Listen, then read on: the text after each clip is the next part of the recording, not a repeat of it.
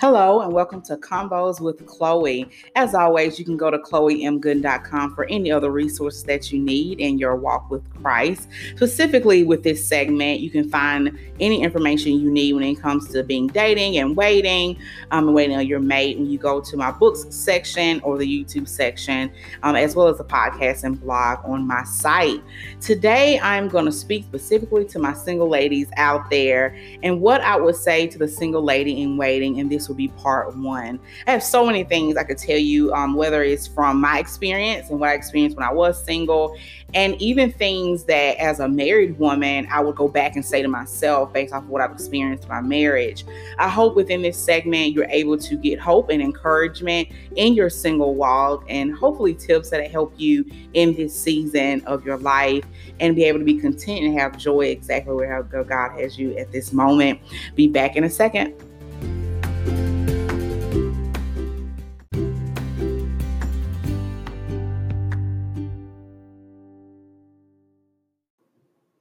All right. So today we are going to discuss some things that I would give advice to any single woman, um, even those that come to me now, ask me questions, or those that are engaged, and things that I would go back and tell myself. Um, I think you can only do so much uh, when it comes to being prepared of being a wife and being in a relationship or marriage.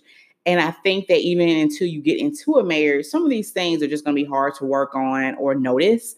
And so I'm hoping that with this segment, I'm able to give you a little insight in some things that happen in marriage as far as the dating and some things that I did that I will go back and change when it comes to my mindset, some decisions that I made. I mean, hopefully that it helps you. And so I'm going to jump right into it because I know many of you are in a season of waiting. I know most of my followers are single and you're waiting on your mate, and maybe you've gone through a lot when it comes to relationships and you're waiting to experience a good experience and have a positive one or you feel like where are the good golly christian man? Like what is going on? Whether or not because you've seen other christian couples and you see it's possible. And one thing i want you to realize too is that you know you're only seeing like the highlight reels of relationships. So remember that every relationship and marriage is going through something or is coming out of something okay? But i know that you're in a lot of question mode about some things you're wondering probably even with god why have you not found your mate yet or your mate has not found you or maybe even wondering if you need to change some things and how you're thinking and what to do. So I'm just going to jump going into it with some things that I would give you tips about. And like I said, it'll be a part one and a part two because a ton of things I could say. It might be a part three for all I know. Uh, but the number one thing um, I guess I would start off with is don't let your desires override your wisdom.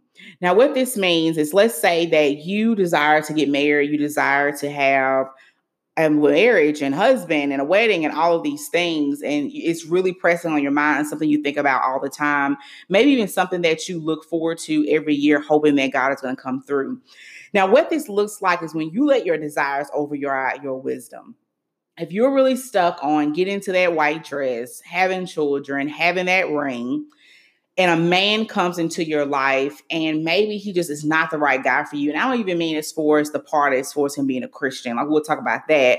But maybe y'all just don't fit well. Okay. Maybe that y'all have different goals in mind, values in mind, even just the way you want to deal with money, possibly.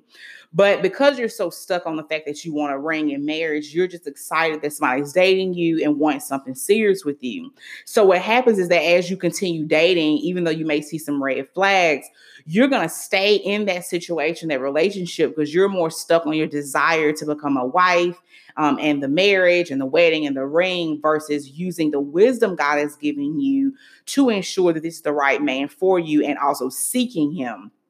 You see this a lot when women maybe jump into marriage really quickly. They're so excited about getting to this wedding day and bride and having the pictures and having all these things that people put on social media. They're not really paying attention to what's in front of them.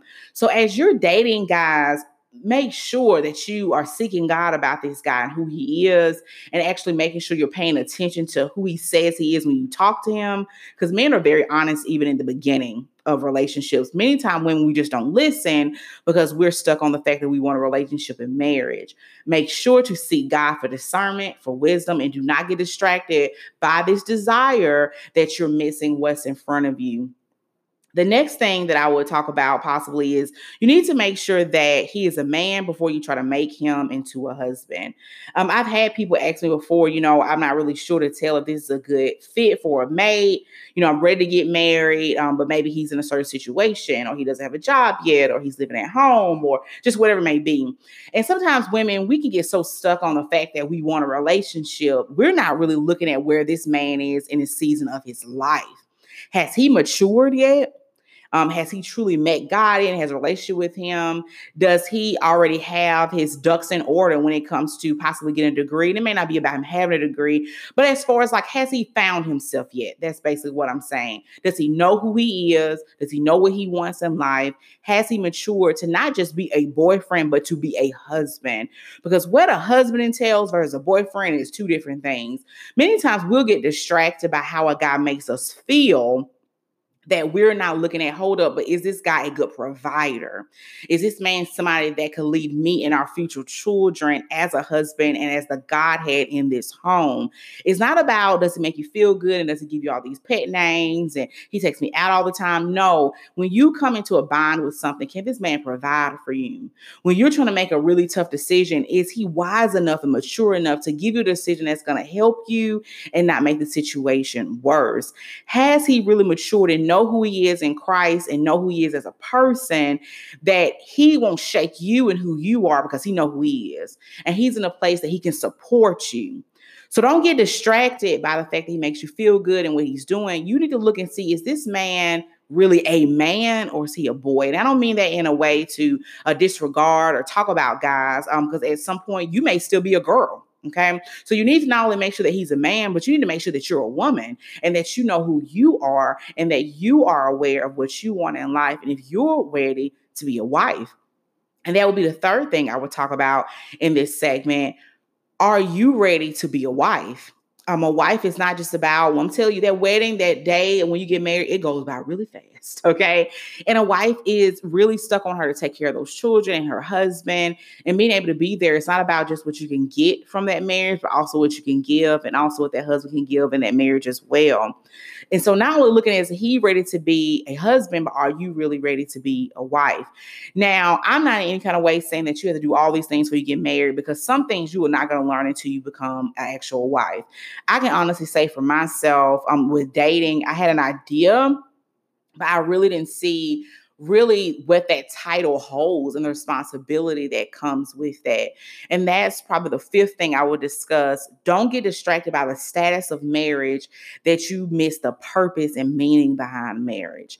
Marriage is not about having a ring, it's not about just so you can say that you have a husband and become into some type of status that sometimes people feel they're in when they get married. God really has created marriage to give you a helpmate also, it's the perfect place for him to make you more like Christ. Now, we all know that when we're getting pruned like Christ, it is really hard, and relationships are the best place for God to do that sometimes. Not only that, it's a lot of giving and not being so much on taking. The status in any area of life, whether maybe you're at a job and you want to become the boss or you want to become an owner, it comes with responsibility, right? Every new title status in our lives comes with a responsibility. Do not get distracted by these Facebook posts and Twitter posts and Instagram of all these great things going on in people's marriage. Yes, there's great things that go on, but it's a lot of responsibility too. Just like how a business owner he may be great at making a lot of money, but he also took a lot of risk to make that business. And he also has a lot of responsibility on his shoulder it is a great where you are even in your life, and it's responsibility to come with that, but it's responsibility to come with coming a wife, and also even more responsibilities in coming a mother. Do not get into this fad of open oh, pictures up and it looks good and marriage is great and I want that too and I want to be able to people say congratulations. Nothing wrong with having a desire.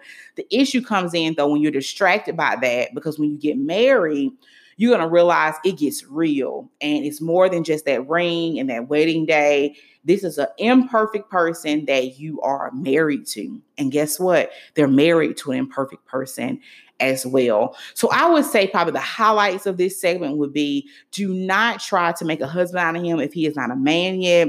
Don't let your desires override the wisdom and discernment God's given you. Make sure that you are ready and mature to be a wife And don't get distracted by the status of marriage that you're missing the purpose and meaning of marriage. Now, a way that you can actually see about these things and get wisdom about it, talk to other women who are married. Ask them what it was like for them to transition into being a wife, what things that they would say to a single person, what would they go back and say to themselves. And one of the things I would really, if I could go back and say to Chloe, her younger self, Chloe, be patient let God work on you and the spouse that He has for you. Allow yourself to grow and enjoy this single season because it's things that you're going to miss when you get married.